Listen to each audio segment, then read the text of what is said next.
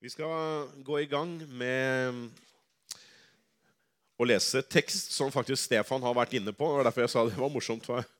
Du sitter, man sitter jo også liksom zoomer inn når man sitter og forbereder seg. Liksom, ok, Gud, hvor er det vi skal gå hen I dag? Hva er det liksom, du har litt på hjertet for denne dagen?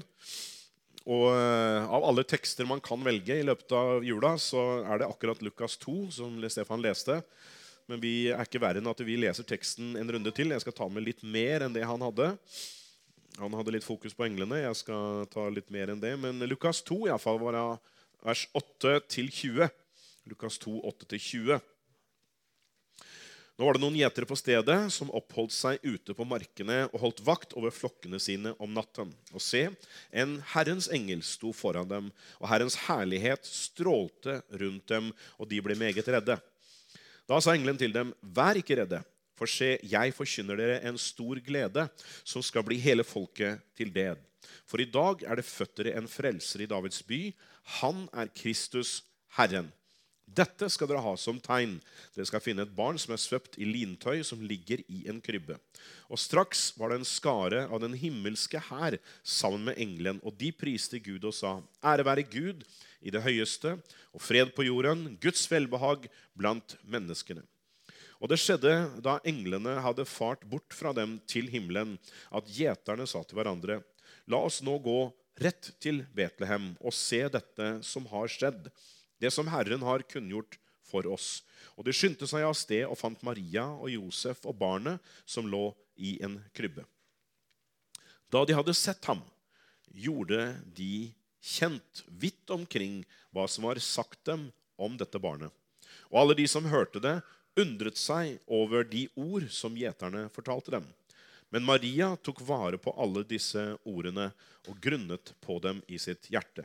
Så vendte gjeterne tilbake, og de æret og priste Gud for alt det de hadde hørt og sett slik det var blitt fortalt dem. Amen. Herre, åpne våre øyne, så vi kan se noen av de ting som du ønsker å løfte fram for oss I dag, Herre. I Jesu navn. Amen. Tre ting skal jeg fokusere på. Hyrdene,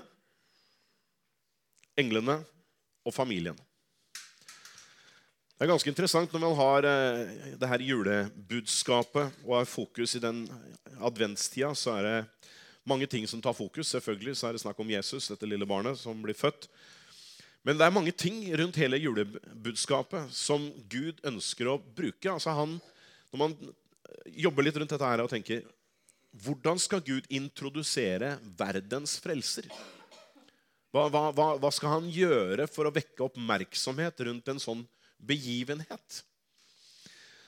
Og man kunne tenke at det skulle på mange måter når man har, tar imot geistlige, hvis man skal være der da, så, så er det liksom masse pomp og prakt. Det er oppstilling av uh, hærer, det er oppstilling av korps, det er oppstilling av det ene og det andre. Alt er pyntet til fingerspissene. Alt er liksom virkelig tilrettelagt. Men når Jesus kommer, så er det så beskjedent at det er nesten som man lurer på liksom... Hvorfor kunne du ikke ha laget litt mer rundt det? Selvfølgelig så har vi denne her stjerna, men den var jo ikke alle som så. Det var jo bare noen få gjetere. Og så har du da disse englene som kommer, men det er også bare noen få som så det. Det, det, det kunne liksom ha vært litt mer sånn pomp og prakt, tenker jeg.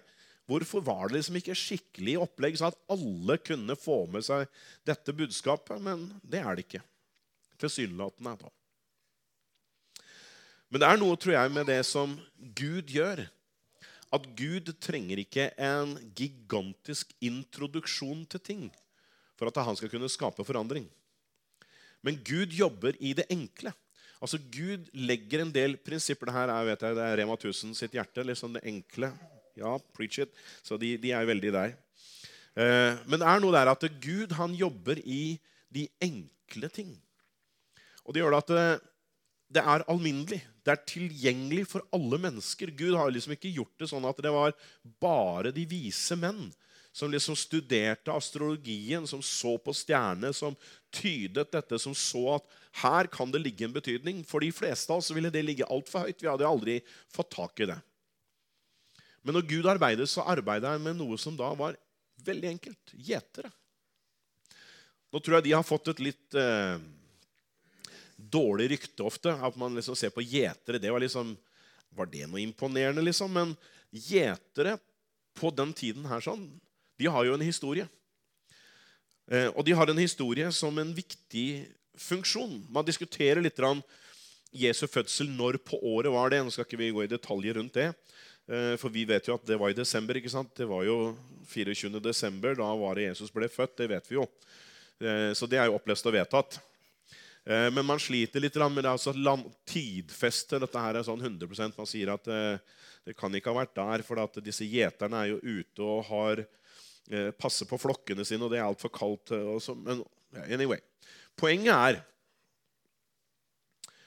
at disse gjeterne hadde en viktig oppgave, de passet på disse dyra, det var liksom eiendom til noen, det var ofte at de forvaltet på vegne av noen, og vi vet at det var i Israel, så ble det stadig gitt offringer. Hele tiden var det illoffer og soningsoffer og alt det her, og det var utifra denne dyreflokken her. Sånn. Og denne, de dyrene som skulle offres, de måtte være hundre prosent lytefrie. Det vil si at disse gjeterne, de hadde en utrolig viktig jobb, for de skulle hele tiden sørge for at disse sauene, de var hundre prosent. Der var det ingenting å utsette på noen av de.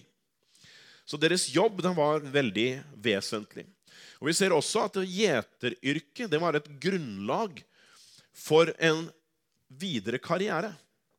Når David blant annet da, blir utvalgt av Gud til å gjøre sin tjeneste, så ser vi at Saul refererer til at han har ikke noe erfaring, og så sier han at ja, men jo, men jeg, jeg har jo jaktet både bjørn og løve. Så hans erfaring som gjeter var noe av det som ga han kunnskapen til å kunne ta tak i noe av det større. Og det er litt den måten som Gud arbeider på, at Gud trener oss ofte i det lille, i det nesten ubetydelige, noe som vi tenker at det er jo ikke så vesentlig. Der legger Gud grunnlaget for at Gud jobber mye mer gjennom karakter enn karisma. For at karisma, det kan Gud bare pøse på, i øyeblikket, men karakter er noe som Gud bygger ved de små tingene, der han justerer millimeterpresisjon for å få ting på plass. For at når alt kommer til alt, når prøven stund kommer, så er det hvordan du har bygd fundamentene i livet ditt, hvor du har bygd de små detaljene. Det som man ofte ikke ser, er at på et hus så har du på en måte et fundament, en grunnvoll, og det legger man ikke merke til, man ser liksom bygget over. Men alt det som ligger under, som ikke folk legger merke til, det er en del av det Gud bruker for å etablere og bygge videre på. Og det må være solid. Og her ser vi hvordan Gud arbeider, ikke bare med David, men flere av de som er blitt Guds helter gjennom Bibelen. Moses, han var også gjeter. Vi ser hvordan Jakob var også gjeter. Og du kan bare gå gjennom hele bibelhistorien, så ser du den ene etter den andre, etter den tredje, etter den fjerde. Alle hadde denne funksjonen. Og gjeteren sin jobb var jo derfor en veldig viktig jobb, for at han, han sto jo ikke så alle kunne se og så korrigere han på ting, men han måtte jobbe for seg selv. Han var der alene på marken, eller noen ganger så var de i en gruppe sammen, sånn som her, så var det en gruppe. Men vi ser at dette yrket, det var særdeles viktig. Og det ble gjort på en måte i ensomhet. Det var ikke mange rundt og heia på, liksom, heia deg, gjeteren, du gjør en bra jobb. Men han måtte jobbe i det stille, i det, nesten sagt i det skjulte. Så ser vi at Bibelen igjen løfter opp det her, så når du kommer til Salme tjuetre, så løfter Bibelen opp gjeterfunksjonen igjen, og så sier jeg at Herren er min hyrde. Altså den relasjonen da, som disse hyrdene har, den forbildelige funksjonen, det er noe som Gud liksom til og med tar på seg. Ikke bare det, men til og med Jesus identifiserer seg og sier at jeg er den gode hyrde. Så hyrdebiten, den omsorgsbiten som man ser på, liksom ser ned på, liksom disse hyrdene betyr jo ingenting. Jo da. I Bibelen så er det som mennesker av og til bare ser som uvesentlig og smått, det løfter Bibelen opp på et helt annet nivå. Og på toppen av det hele så velger Gud også å bruke nettopp disse til å forkynne. Og det er der det står at de skyndte seg av sted, og så fant de Josef og Maria og barnet. Da de hadde sett ham, gjorde de det kjent vidt omkring, hva som har blitt sagt dem om dette barnet. Og alle som hørte det, undret seg over de ord som gjeterne fortalte dem. I forhold til forkynnelsen av evangeliet, englene kom til de, engleskaren, herskaren kom til de, de hadde ingenting annet enn det de hadde på en måte sett og hørt. Det var det de skulle formidle videre. Og det er noe av det samme som vi står overfor. Altså, du har heller ikke noen engler som står rundt deg og forkynner, eller det her. Men du har det enkle, det du har sett, og det du har hørt. Det er det vitnesbyrdet som får mennesker til å slå opp øya. Når det kommer til englene, så er det en interessant sak. For englen, englen, Herrens engel, og engleskaren, eller himmelens herskare. Det der er altså utrolige ting. For det første så tenker jeg, det viser at Guds dimensjon er nærmere enn det du kan forestille deg.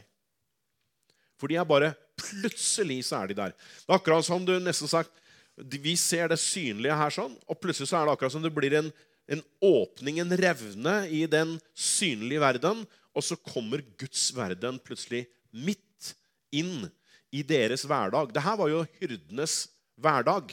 De gjorde jo bare det de alltid pleide å gjøre. De var ute på marken og passet på disse sauene, og det var ikke noe forskjell fra den ene dagen til den andre, men plutselig er det akkurat sånn, det blir en, en revne i den synlige verden, og så åpenbarer seg en helt annen verden, Guds verden. Og jeg tror det minner oss om dette her, at i din hverdag så er Guds verden mye nærmere enn det du tror. Altså i det du lever i det hverdagslige, det mondane, i det trivielle, i det som alle andre også ser, så er Guds dimensjon, den er bare en revne av gårde. Altså den er helt til stede der du er, så er Guds dimensjon til stede der sånn. Der er det engler, der er Herrens engel, der er Guds nærvære. Alt det er altså så til stede.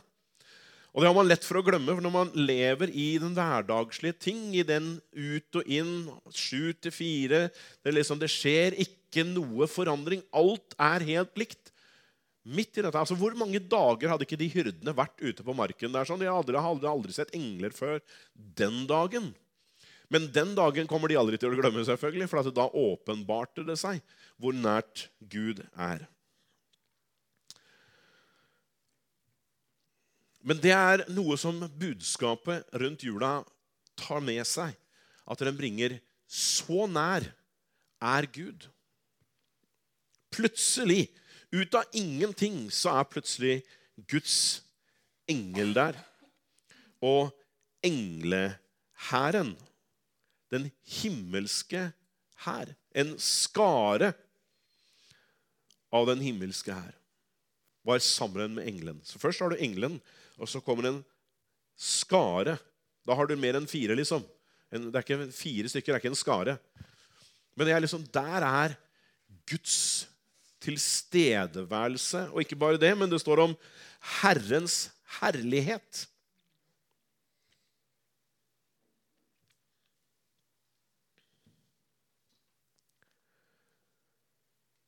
Engelen sto foran dem, og Herrens herlighet strålte rundt dem. Så du har tre dimensjoner. Du har både engelen, Herrens herlighet og herskaren. Det er for meg det, det er noe av det som jeg har liksom jobbet eller tenkt en del på rundt det her med jula og med budskapet her sånn.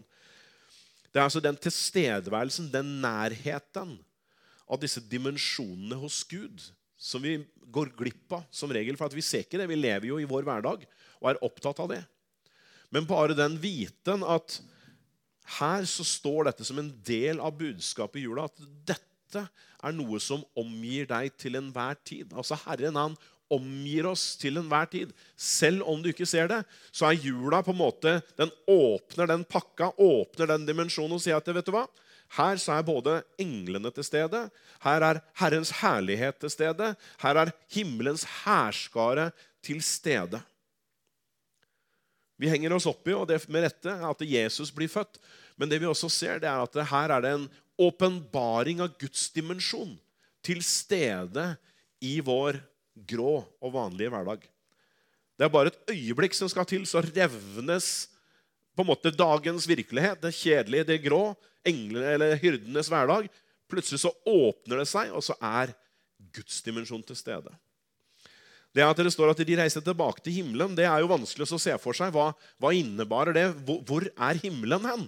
Altså er, vi, i Bibelen taler jo om tre himler, liksom den vi ser, det er vår nærmeste del, og så har du på en måte universet, og så har man da Guds himmel over det igjen. Men er Guds rike, Guds himmelrike, det er mye nærmere enn det vi tror. Og det er noe av det som budskapet her snakker om, det er at Guds tilstedeværelse er mye mer konkret og mye mer til stede enn det man kan tenke seg. Og det er ikke bare en, det synes jeg også er veldig sterkt. Det er Herrens engel som åpenbarer seg. Så diskuterer jo de skriftlærde hvor, hvem, hvorvidt hvem det er. Her er det veldig interessant da, for at man sier ofte det at Herrens engel, ja det er typisk Jesus som åpenbarer seg, men det virker jo veldig dumt at Herrens engel skal åpenbare seg her sånn. Han ligger da født i en stall hundre meter unna. Det liksom virker litt sånn snodig. Så jeg tenker at det holder liksom ikke lenger. Men, men det er interessant. Herrens engel. Vi har vel hørt noen sånne barnehistorier om liksom, ja, min engel våker over meg. Og, og det er søtt, det er vakkert. Det kan godt hende det er sånn, men det vet vi ingenting om.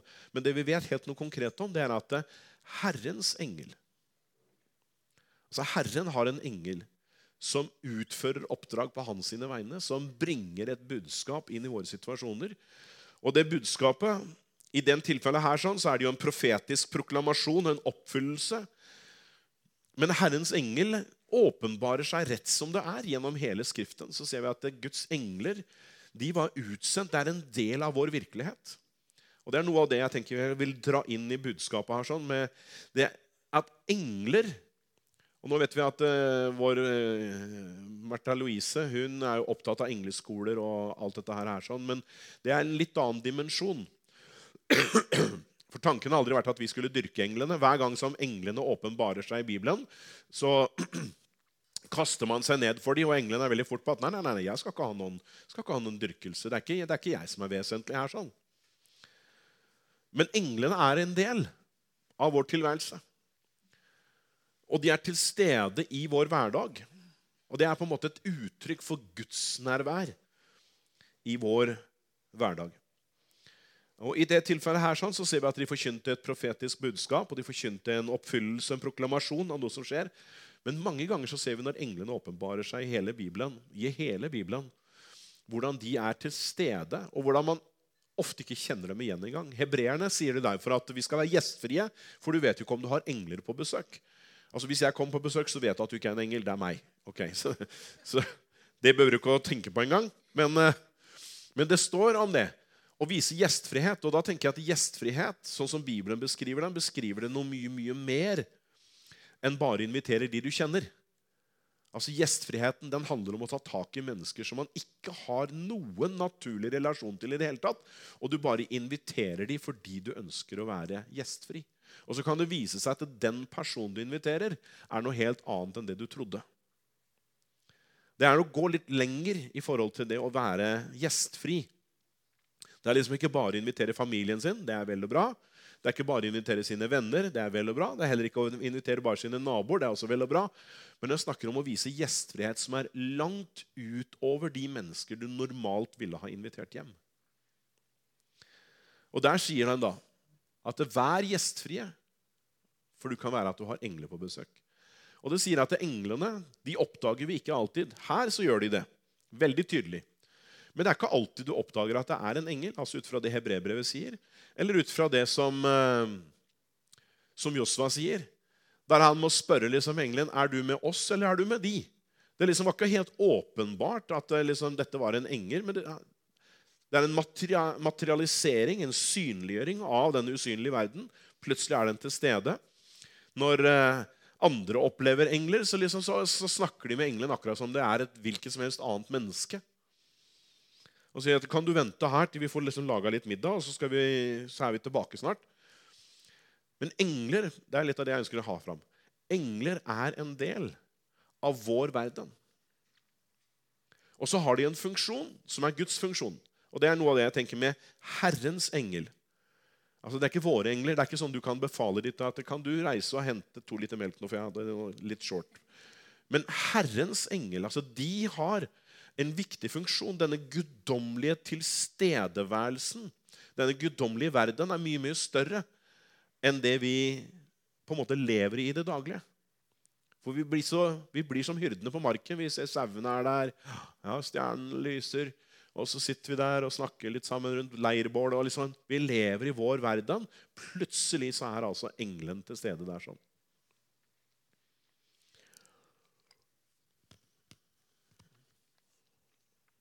Et budskap hele folket til del. I dag er dere født dere en frelser i Davids bry. Han er Kristus Herren. For det første så legitimerer det da Betlehem, Davids by. Nå som man går inn i jula, som jeg sa forrige søndag, så er det til stadighet så får man høre at ja, nei, vi kan ikke stole på det som er sagt om Bibelen i, gjennom tusener av år, for det, det stemmer jo ikke helt i det hele tatt. Men det som gjør at Bibelen stemmer, det er nettopp sånne henvendelser som dette, som der den peker på helt konkrete steder, geografiske steder. Her sier den Davids by, det er Betlehem, det er der David kommer ifra, det er den byen der Jesus skulle fødes i henhold til profetene. Allting stemmer når du ser på det bibelske vitnesbyrdet. Så her skulle han bli født i Betlehem. Kristus. Herren. Og så kommer vi lovprisningen. Det viser jo bare at lovprisning er en utrolig viktig del i Guds rike. For her står denne himmelske herskare og ærer Gud. Straks var det som en skare av den himmelske hær sammen med engelen. De priste Gud og sa: ære være Gud i det høyeste, fred på jorden, Guds velbehag blant menneskene. La oss først tenke på det med lovprisningen. De priste Gud. Når vi synger lovsang, så er ikke det en del av underholdningen. Det er ikke en del av undervisningen. Eller unnskyld, det er ikke en del av, av møtet. Det er ikke et fyllmateriale som vi bare putter inn. Men lovprisningen, den har en så sentral del i Guds rike. At det er det, liksom, når englene kommer her sånn, så bringer de dette fram i lyset. Når julen kommer, så er det en av de budskapene. Lovprisningens nøkkel. Det å prise Gud, det er å, det er å gi ære til den som æres bør. Det er å gi en prioritering og si at det, deg er det jeg bøyer meg for. Altså lovprisning handler om å bøye seg for Gud. Og gi han pris, gi han ære. Ære være Gud i det høyeste. Og jeg går igjennom mitt liv, og så tenker jeg, hvilken plass har Gud i mitt liv? Er han det høyeste? Eller har jeg meg selv som fokus? Hva er det som er det viktigste i mitt liv? Hva er det jeg lever for? Når Jesus kommer, så vet han hvorfor han lever. Jeg kommer tilbake til det litt grann. Men hva er det jeg virkelig lever for? Hva er det jeg satser på? Hva er det jeg ønsker å gjøre med mitt liv? Jesus, han kommer, og han visste at han skulle være en frelser. Han skulle bringe frelse til jorden, for det er liksom en del av hans arbeidsbeskrivelse, om du vil. Men i mitt liv, hvilken plass setter jeg Gud på? Og det er ikke for å gi deg noe dårlig samvittighet. At liksom, jeg tenker bare, ja, meg elendige, stakkars. Jeg gir ikke Gud den ære, men, men det er jo noe man gjør. Det er en daglig ting. Altså, hvilken plass setter jeg Gud på i mitt liv? Hva er det jeg virkelig lever for? Det er noen mennesker som er villige til å dø for ting, men, men det er så sin sak. Men hva er det vi lever for? Hva er det som er vesentlig? Når, man, når alt kommer til alt i livet, hva vil være det mest vesentlige som man er villig til å leve for? Og her setter de denne tonen og sier at ære være Gud i det høyeste. De sier at dette er det høyeste. Englenes budskap. Fred på jorden, det er interessant. Jeg holder på å lese flere bøker nå om dagen i forhold til eh, ateister som finner tro. Eh, for det er en stor bevegelse akkurat nå om dagen, som jeg nevnte på forrige søndag også, av mennesker som har hatt en negativ innstilling til den kristne tro, som har vokst opp I vårt materialistiske samfunn, som har hatt nok av den kristne tro og bakgrunnen der sånn, og så har de bare tatt avstand fra det. Og så er det en stor bevegelse. Jeg venter på en bok nå som jeg har bestilt. Den har ikke begynt å lese derfor, men for flere andre som jeg har lest, og flere andre jeg har følt med på, med på YouTube, for det er liksom flere som nå henger seg på dette her her. Og en av de, hans sin grunn til ateisme, var fred på jorden. Han sa at jeg kan jo ikke tro på Gud, for det er jo ikke fred på jorden. Det budskapet her sånn er jo feilslått. Det er jo ikke fred på jorden. Og så var det flere ting rundt det. Men man kan jo lure da. Fred på jorden, det er jo ikke akkurat fred på jorden. Hva, hva er det som har skjedd? Er dette budskapet ikke riktig? Fred på jorden handler om noe mer enn bare krig og den relasjonen. Fred handler om at det finnes noe som gir fred I alle omstendigheter. Uansett hva man møter, hva, hvilke sammenheng man står midt oppi, så kan man oppleve en fred. For at vår fred, altså den bibelske fred, er ikke fred og ro I den forstand at nå er det ikke bråk. Men fred handler om en person. Jesus Kristus, han er vår fred. Og han opprettholder den fred som er den dypeste form for fred. Fred mellom meg og Gud. At jeg har fått fred I min relasjon til Gud. For det er et utgangspunkt for å kunne skape fred rundt seg. Det er at Gud har skapt fred I meg ved at jeg har kommet til tro med han. Og det er på en måte byggeklossen. Da er vi tilbake til litt av det vi snakket om her sånn også, at Gud bygger noen av disse grunnleggende stenene, noen av disse elementene som er et nødvendig fundament for å bygge livet sitt. I møte med livets store utfordringer, så er den fred som han legger I oss, er noe av det fundamentet som ligger der for oss å kunne møte og skape fred rundt seg. Og være en av de som er en fredsstifter, Det er fordi at man har fred med Gud. Det er fundament og grunnlag. Fred virker kanskje ikke så veldig kult. Så det finnes mange andre ting som virker mye mer dramatisk og mye mer spennende. Liksom. Fred, liksom. Fred, er det, er det liksom kult da? Men det er en av de tingene som handler om at vi tenker fred I forhold til at fred og ro, mens Bibelen handler om en person, Guds fred, som overgår vår forstand, Guds fred som seirer gjennom alle ting. Han er vår fred. Guds velbehag blant menneskene er det tredje budskapet han har. Det er også interessant. Guds velbehag blant menneskene. Vi skal gå mot eh, siste punktet. Familien. Det her har jeg jobbet med spesielt nå I det siste. Gud setter familien inn I en helt spesiell fokus og prioritert. Det er ikke bare, altså vi feirer jo ofte jul sammen med familie. Jeg tenker at familie, det må vi sette I et litt større begrep. Ikke alltid bare tenke min kjernefamilie, meg og mine tre barn. Fire barn I mitt tilfelle, men liksom to barn er I mange familier. Men at man ser familien på et enda, enda større begrep. Når Jesus fødes, så fødes han inn I en familie. Igjen, Gud kunne ha introdusert Jesus på mange forskjellige måter. Når Superman blir sendt til jorda, så blir han, kommer han I en sånn her, det er som en komet som bare lander ned, og så bang, smeller det, og så er det en familie som finner han, og så, er det, så adopterer de han, og så tar han til seg. Altså Gud kunne ha gjort det her på veldig mange måter, men han velger at Jesus skal fødes inn I en familie.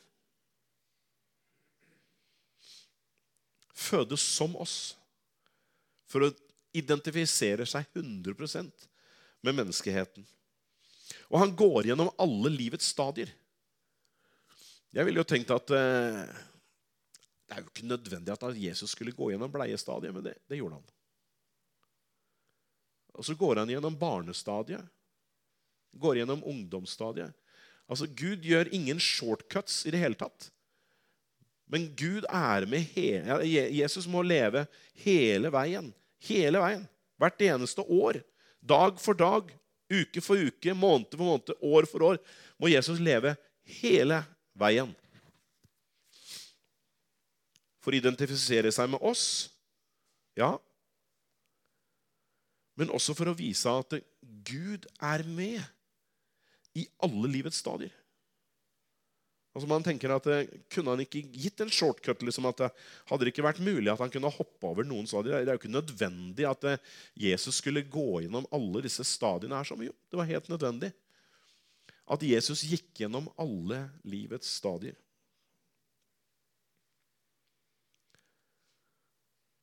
Det var en del av det som Jesus bar med sig för att I den fasen där så läser vi lite senare I I Lukas evangelium helt väsentliga ting om Jesus. Barnet växte och blev starkt I ånden, fyllt av visdom och Guds nåd var över ham. Och Jesus växte I visdom och ålder och I välvilje både hos Gud och människor. Alltså all, Gud brukar alla livets stadier till att bygga oss till att bruka oss I sin tjänst, I sin funktion. Och Jesus allerede som tolvåring så var han till bruk I templet, helt speciellt där han åpenbare, han öppnar boxen lite grann och visar vad som ligger där sån. Men det som hela tiden är I hela uppväxten, det är detta här, han växte I visdom och ålder och I välvilje. Alltså de tre områdena. Ålder är normalt, men växte I visdom, ålder och välvilje både hos Gud och människor.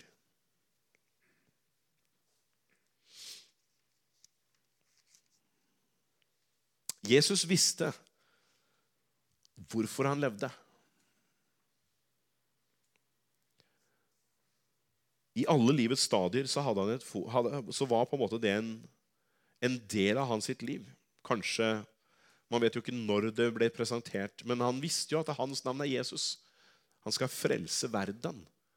Nå var Jesus et veldig vanlig navn, altså det, det ser vi når man har sett på disse kistene som man finner I Israel, det som beinkistene, så står det på navn på mange av disse kistene, og Jesus er et av de mest vanlige navn I Israel på den tiden, og også senere.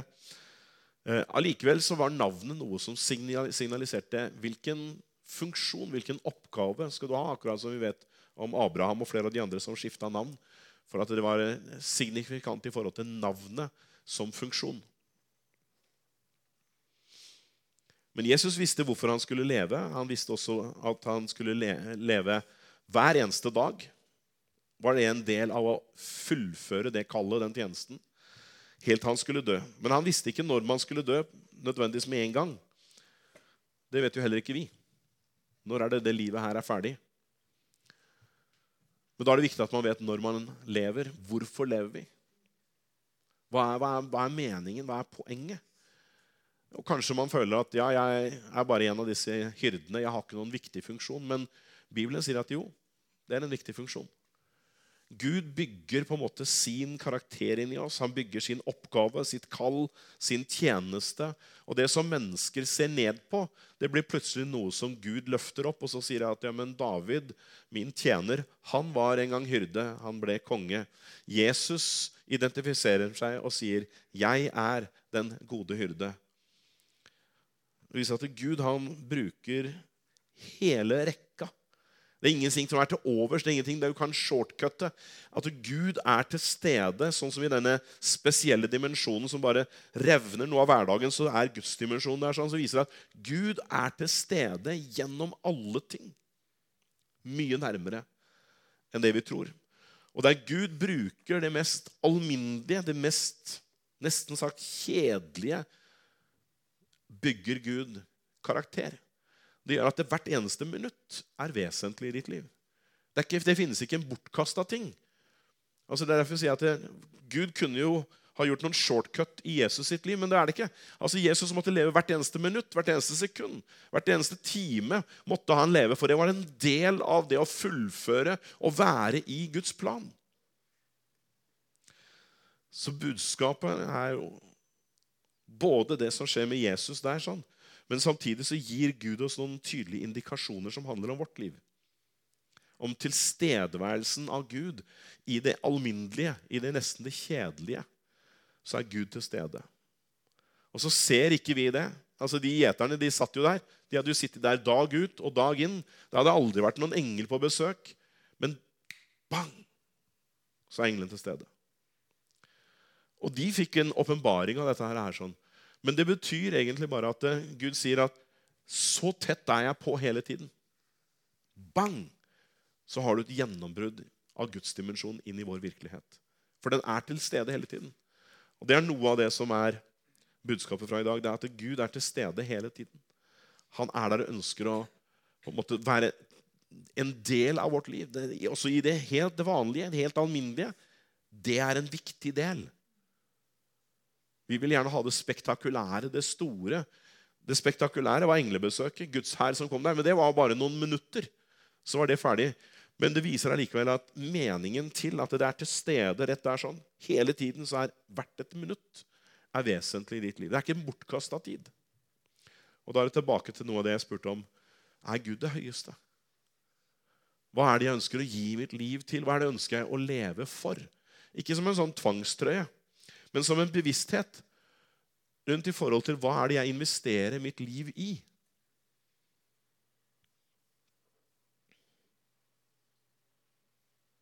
Herre, vi tackar dig för det enkla budskapet genom hyrdene som levde ett helt almindeligt liv som getere, ett yrke som blev sett på ned på av många, men som vi ser att du lyfter upp I en helt annan dimension, Herre. Vi tackar dig för änglenes och englehärens tillstedeværelse, att de plötsligt uppenbarar sig mitt I denna kedliga vardagen som dessa getarna hade.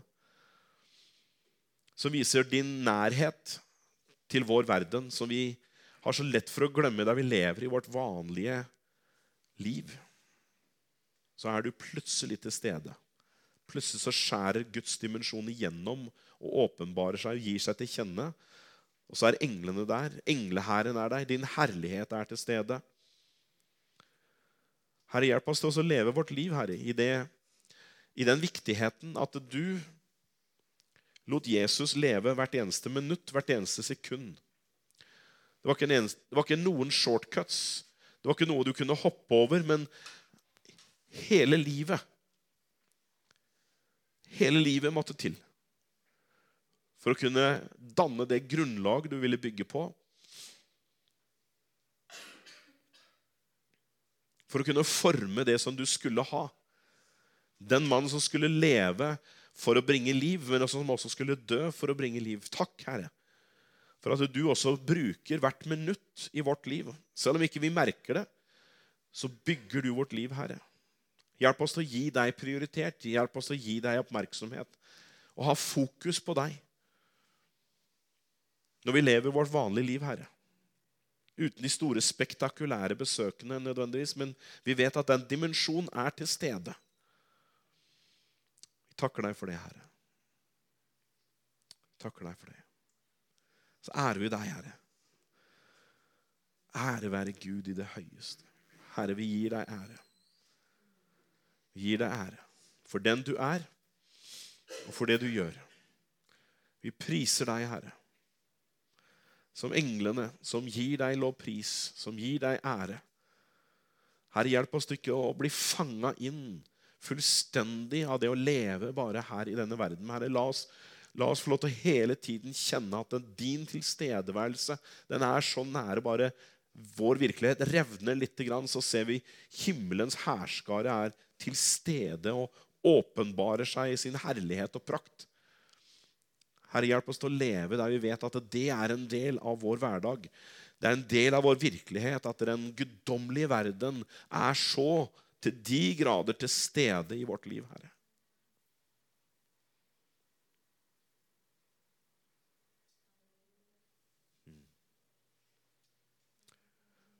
Tack dig, Herre.